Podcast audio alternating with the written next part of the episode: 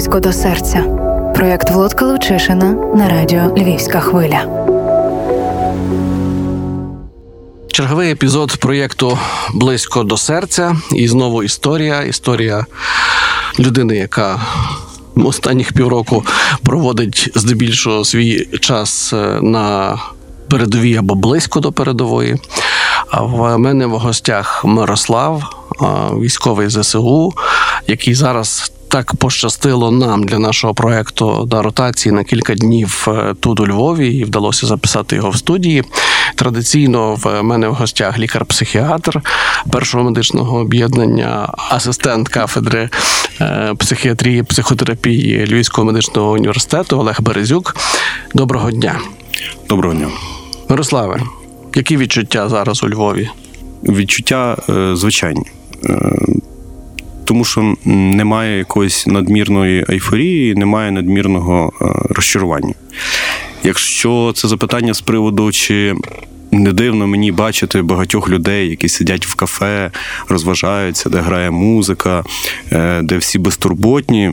То з цього з цього приводу в мене немає хвилювань, тому що давно вже для себе зрозумів важливу річ, що люди повинні пити каву, розважатися, бо ми за це і воюємо. Бо було би дивно, якщо б ця якась е, наш захист не приносив е, комусь радості. У нас би не було мотивації. Тому від цього мені навпаки тепло на душі. А Львів змінився. Е, є ця якась безтурботність, але відчувається, що люди більш напружені, є якась така та грозова хмара, яка е, невидима над всіма висить, і всі, я б сказав, розважаються, але розважаються в міру. І, І ця міра вона обумовлена війною. Я тобі дякую, що ти е, цю тему зачепив, та тому що вона насправді тут дуже обговорюється. Чи можна ходити пити каву, коли війна, чи можна е, святкувати день народження, коли війна, і хтось говорить так, хтось говорить по-іншому. Тому дякую. Але е, чим як розпочалася ця війна для тебе? Вона розпочалася дзвінком батька Ілони яка зараз тут поруч зі мною через Кломені махає, який подзвонив е, в 6 ранку і сказав: «Е, Ілона, нас е, тут прилетіло на на Полтавщині. От. І ми були в Києві, ми вийшли на вулицю, підійшли до проспекту Перемоги і побачили нескінченний, нескінченний затор з охочих виїхати, залишити терміново Київ. У нас був зовсім інший настрій, бо ми до війни готувалися і раніше. Ми обоє знали, що ми залишаємося в Києві, як мінімум, і ми нікуди не тікаємо. Тому на душі було спокійно, і ми знали, що ми робимо. Тобто я пішов військкомат, Ілона пішла на ефір, інформаційний фронт, і такий. Мені вже було недостатньо. Працювати в сфері журналістики, я розумів, що треба міняти ручку на автомат. Це рішення в мене визріло ще десь е, за рік е, до війни. І все, що цьому передувало, я просто впевнювався. У нас навіть е, я парі з шеф-редакторкою. Я тоді ще на каналі, тепер не існуючому каналі Україна, уклав з шеф-редакторкою. Вона казала: ні, вони не нападуть. Це все блеф, і цього не буде. Я сказав, нападуть. Ну, я виграв це парі, тепер шкодую, що е, на щось цінне не не сперечалися. Тобто війна почалася е, раптово, але очікувано. І в тебе не було тих ілюзій про три тижні е, там чи чотири, що що швиденько ми їх переможемо, витуримо, і довго це не протриває, і так далі. Ну тоді ж навпаки говорили е, про три дні, що Київ візьмуть. Спочатку говорили, що вони нас за три дні, а пізніше Арестович і інші розказували, що ця війна довго не протриває. І дивіться, ілюзії це для людей, які стежать за процесом ззовні. А я в цей момент, що ви розуміли, вже 25 числа, я вже 24-го в ніч 24 на 25 отримав автомат. Тобто, в мене вже була особиста зброя. А 25-го ми з другом е, піаністом, який вже мав бойовий досвід, е, він е, пройшов Іловайськ в батальйоні Донбас. Я був у нього другим номером на РПГ. Ми на даху Солом'янської РДА. Складали по різних краях даху заряди до РПГ. Чому по різних краях даху? Тому що коли під'їжджає танк і е, буде постріл, то півдаху відвалиться, але півдаху іншого ми хотіли зробити декілька встигнути пострілів, щоб заряди вже лежали готові. Я не мислив категоріями якимись глобальними е, там геополітики. Чи ми мали свій конкретний периметр. Ми їх мали зупинити на пев- е, на певній ділянці. І кожен день йшли інформація, що рухається колона 100 танків, там 300 одиниць техніки і таке інше. От ми займалися, ми жили в моменті тут і зараз, і робили те, що могли. Нас не хвилювало е, там якийсь е, ширший аспект. Може, це виглядає так звучить приземлено, але ми тоді, я тоді просто на ходу е, вчився, умовно кажучи, я ж питав, оце от положення запобіжника на автоматі, це вгору, це знято запобіжника чи, чи вниз? От такі елементарні речі. Потім вчився набивати кулі в цей ріжок. Такі от речі мене цікавили. Тобто не, не до геополітики було. Та ну, яка геополітика? І, і ми рахували тоді час не по днях, ми рахували по, по годинах. Нам треба було дуже багато встигнути. А коли ти щось е, робиш, е, ну, чимось займаєшся, час просто вислизає крізь пальці. От, і ми не спам'яталися, як вже там вже цей тиждень пройшов. Це було якось на одному диханні, там, я не пам'ятаю, там, коли їли, коли спали. Е, Ми трансформувалися і психологічно, і фізично, і зовні ми змінювалися. Там е, я прийшов повністю в цивільному одязі. Мене фотографія такий, знаєте, як е, безпритульний на вокзалі. Спочатку лежу там в підвалі цьому РДА, а потім в мене вже з'явилася курточка, потім штани. А ну, крім автомата. А потім ще якась екіпіровка, там дивись, і граната з'явилася. Ми обростали тими всіма речима, і разом з тими новими дівайсами, які в нас з'являлися, Е, нас йшло нашарування психологічна е, підготовка, психологічна готовність е, до тих чи інших подій. А звідки вона бралася? Мені здається, навпаки, якщо годин, ти кажеш, жили година та не, не, не, не тижнями, не місяцями, а годинами. І коли та година на годину схожа, і коли кінця краю не видно, мені здається, навпаки мало би заганяти в якийсь глухий кут. Ну, дивіться, в нас е, були виключно, в нас не було мобілізованих, як таких, прийшли всі добровольці. І навіть якщо тобі ставало там недобре, в тебе з'являлися сумніви, ти дивився, що роблять люди поруч, і це була колосальна мотивація. Коли людина без однієї руки тягне мішок піску і кладе на барикаду, думаєш, ну, в мене ж дві руки. Я можу два мішки покласти. І так це наростало, наростало. Потім у нас з'явилися волонтери, коли люди приїжджали, привозили їжу, коли там е, з різних магазинів зброї просто е, з мішків висипали е, цю ж снарягу, яка, умовно кажучи, там на прилавку купу грошей коштує. Вони просто розуміли, що все, час ще або ми їх, або вони нас. Ми жертвували, по суті, собою готові були, а люди готові були пожертвувати ще волонтери всім тим майном, яке в них було. І оце от симбіоз, ця синергія е, людська, е, вона нас якби е, тримала, і ми чесно, ну.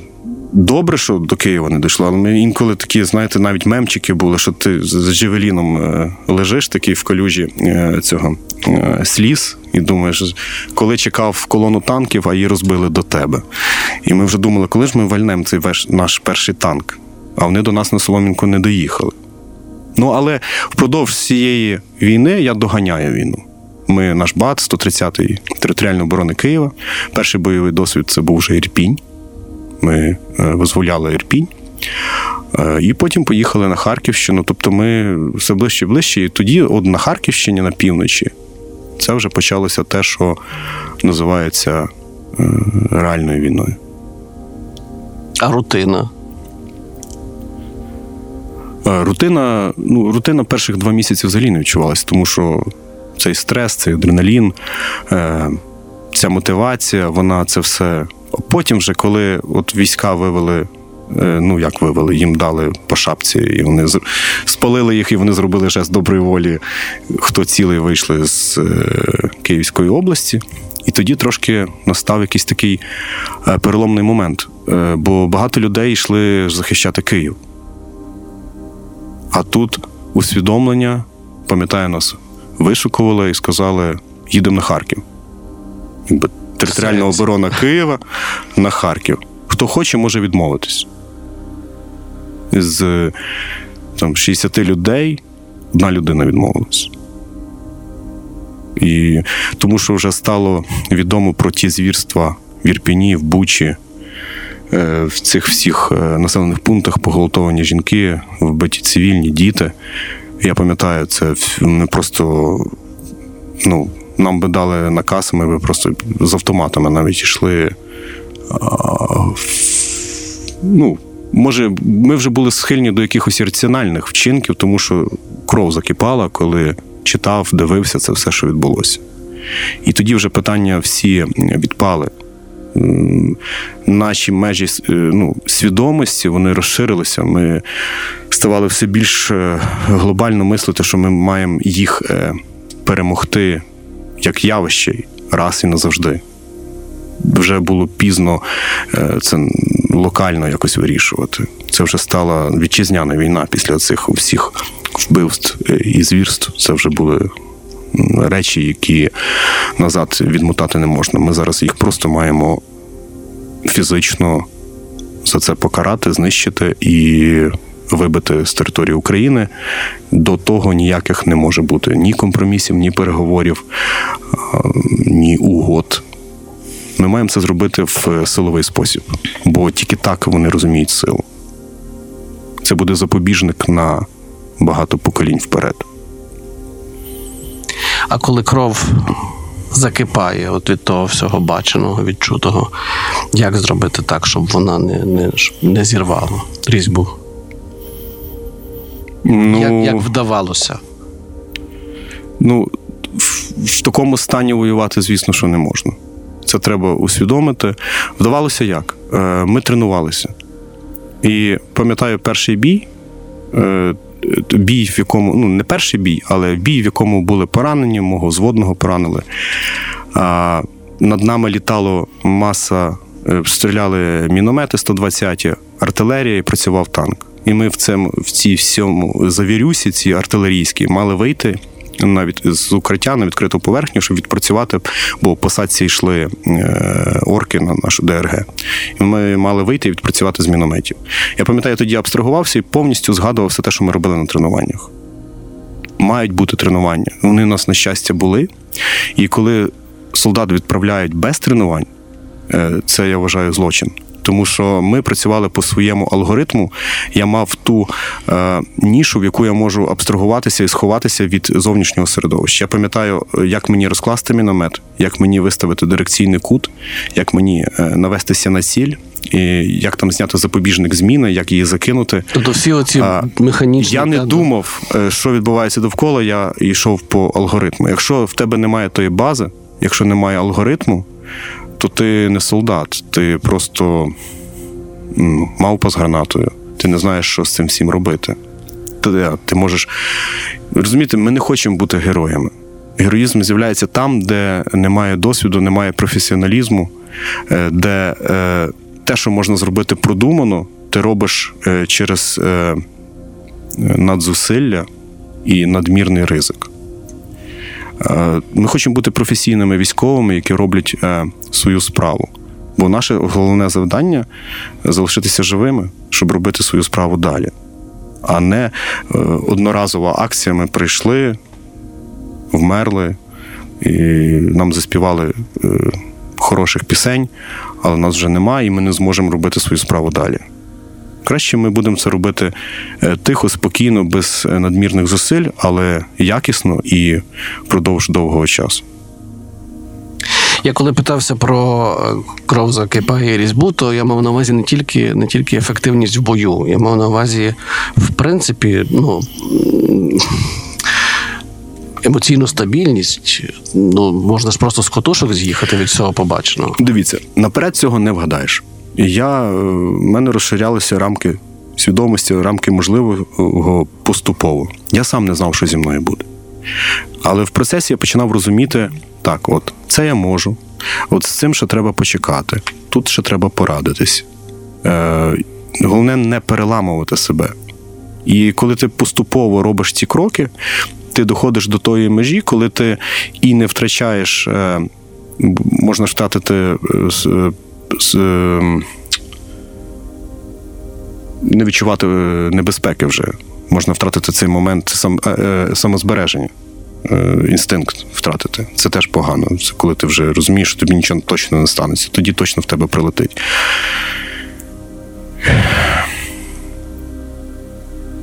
Ми, може, е, давайте уточнимо, що саме ви би хотіли почути, бо я зараз можу довгу думку розвивати. Ну, я думаю, що. Е,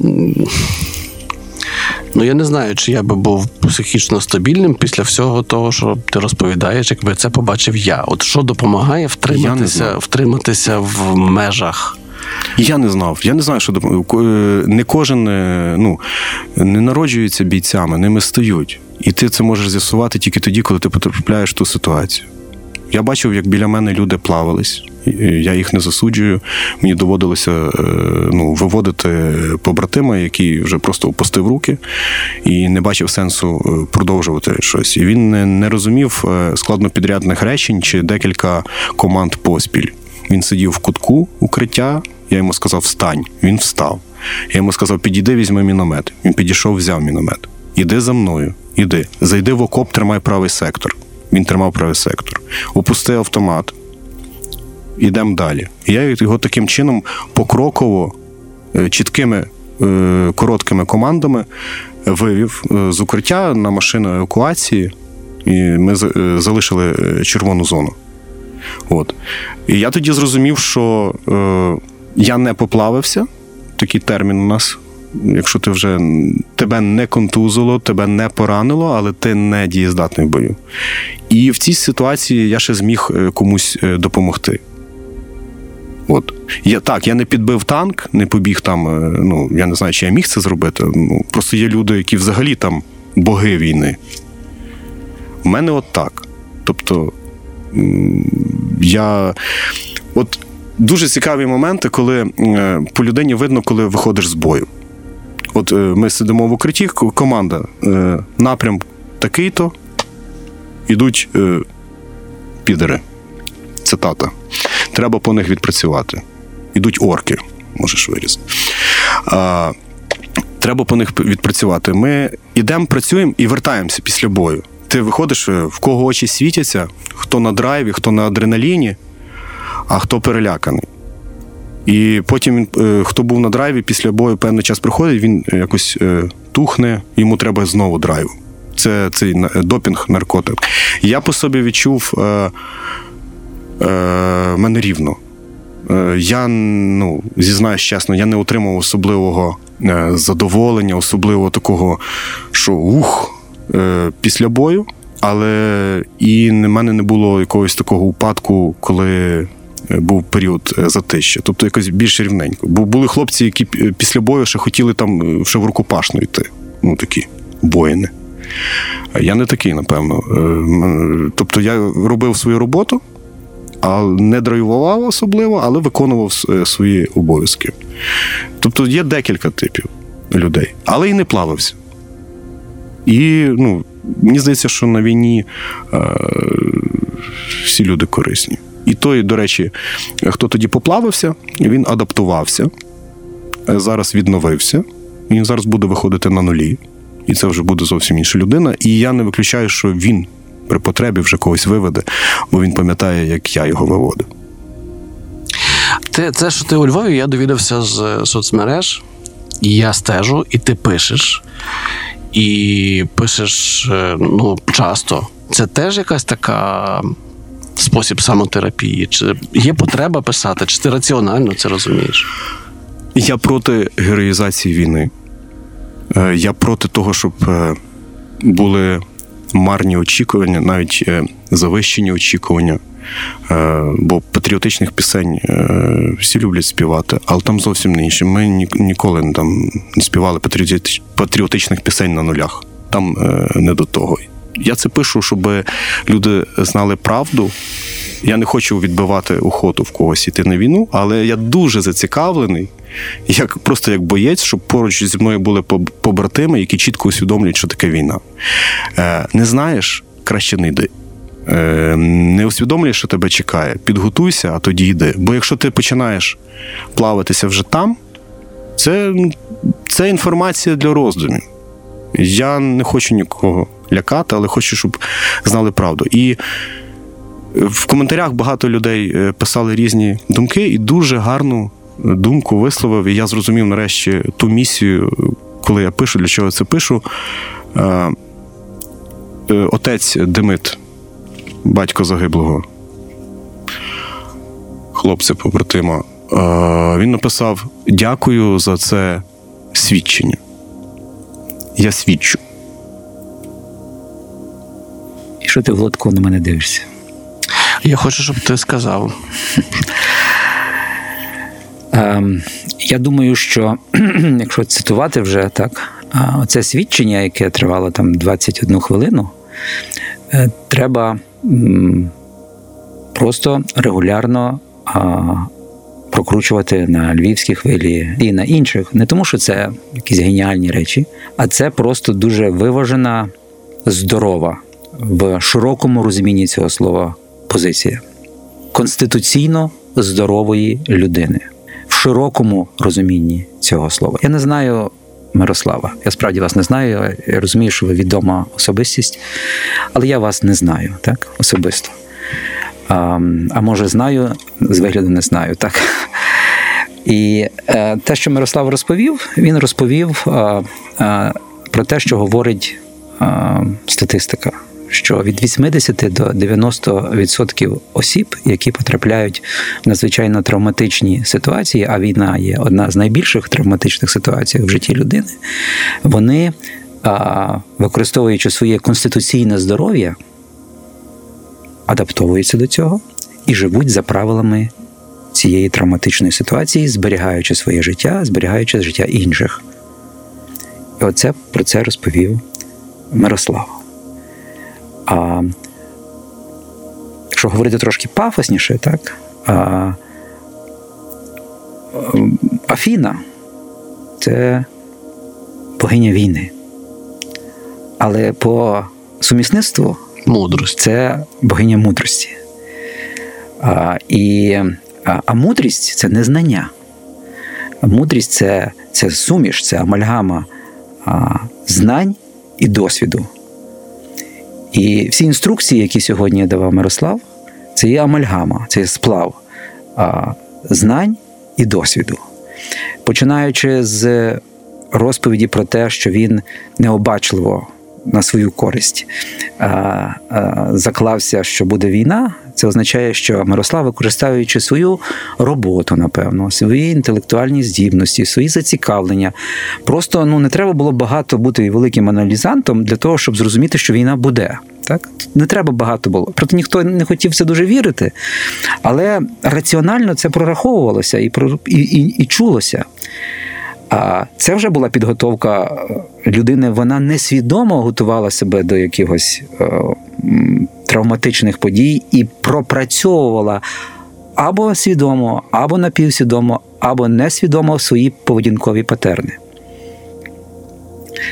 І а, і випадково Мирослав каже: я прийняв рішення, що я перо зміню на автомат не в момент е, повномасштабного нападу, а ще й до цього. Тоді, в момент повномасштабного нападу, він просто реалізував свою поведінку. Він зробив план. він свій план а, перетворив в дію. І ще один момент мудрості, так? що крім знань, досвіду ще є розуміння ресурсу. Ресурсу, в тому числі емоційного, ресурсу підтримки, ресурсу впевненості в тому, що коли тебе хтось є. Бо один з перших ресурсів, який був описаний, це людина, яка була поруч. Та? Це була е, жінка а, Ілона, так, назвали, яка сьогодні поруч з вами. Це цей ресурс, який також надихає. Так, він або над- він надихає для того, щоб захистити цей ресурс, але разом з тим цей ресурс захищає своєю впевненістю, тому що ти це зробиш, ти це будеш, ти е, там, чи бережи себе. Е, Це мантра, яка ну, дуже потрібна кожному, бо інстинкт самозбереження має здатність бути прикритий травмою. Має здатність. І далі йде наступна річ є. Не просто прийти на, на, на фронт, е, бажано прийти з специфічними знаннями. І тут ну просто, просто альфа і омега треба вчитися. І нема чого відправляти хлопців на передову, які не пройшли навчання. Не тільки використання автомату, гранатомету чи якоїсь все високотехнологічної зброї, яка зараз у нас з'являється, але внутрішнього переживання травматичної ситуації, е, бачення себе збоку, приклади, пропрацювання. І це є велика задача не особисто самої людини, але тих, хто бере відповідальність за цю людину, командирів. І е, Мирослав виконав одну з неймовірних функцій. Так? Він е, взяв людину за руку і провів її до безпечного місця, де вона би могла відновитися. Коли ми зараз говоримо дуже часто, а зараз дуже багато таких вже хлопців є, це просто неймовірна кількість, навіть якщо це 10% від всіх. Які будуть страждати від цього від посттравматичного стресу це величезне вже число. величезне. Це хлопці, які в своїй базі не тільки переживають загрозу смерті, яку вони декілька разів отримали там під час бомбардування чи щось, вони переживають ще одну травму велику. Називається моральна травма недбання своїх. Командирів, зокрема, так коли командир раптом не почав відповідати на е, рацію і не давати команди, що робити, там відступати чи наступати, чи залишатися, чи і так далі, тому подібне. Коли командир забув завести з їжу протягом трьох діб, так і це воно звучить так тихенько, але ця моральна травма невпевненості в ресурсі є неймовірно е, шкідливою для позиції сили і позиції мудрості. І все, що я дотепер говорю, я всього-навсього описую мудрість, так, яка складається з досвіду, знань і ресурсів, які ти здатний навколо себе а, утримувати. І останнє пропрацювання. Психологи люблять це дуже казати. І інтуїтивне, професійне, не знаю, конституційне. Мирослав сідає ввечері, вранці, між боями, після боїв, до боїв, на під час відпустки і описує. І тим самим він пропрацьовує свою травму. А, тому а, вибачте, будь ласка, що воно звучить так дуже позитивно все. Я знаю, що воїни не люблять цього, так, і ви сьогодні це сказали. Ми не любимо, коли гери, нас героїзують, тому що ми робимо те, що. Те, що робимо, це просто робити. І, і ви правильно кажете, це одна один з видатний психоаналітик 30-х, е, 10-х, 30-х років е, 20-го століття, який е, був лікарем е, у Першій світовій війні. Альфред Адлер. Він е, є автором неймовірної е, фрази та Trust only movement, довіряй тільки рухові. Довіряй поведінці, бо вона насправді є завершальним актом всіх наших емоційних, когнітивних, раціональних процесів. І тому це свідчення а, треба доносити як до найбільшої кількості людей, бо воно а, з розряду мудрості. Тобто ці знання, які прийшли з досвідом і пропрацьовані власною системою а, цінностей. Е, Знаєш, я дуже тішуся, Володку, що, що крім е, різних складних ситуацій, які ми вже тут бачили, Мгм. так, які є складними, нормальними реакціями, як у відповідь на ненормальну ситуацію, війну, так і ті, які стають вже і патологічними, ми сьогодні е, маємо випадок конституційно нормальної поведінки, яка веде до успіху і збереження. А, а це є найважливіша мета будь-якої людини. Немає що навіть додати, крім того, щоб подякувати вам за розмову. Дякую. Дякую вам. Близько до серця. Проєкт Володка Лучишина на радіо Львівська хвиля.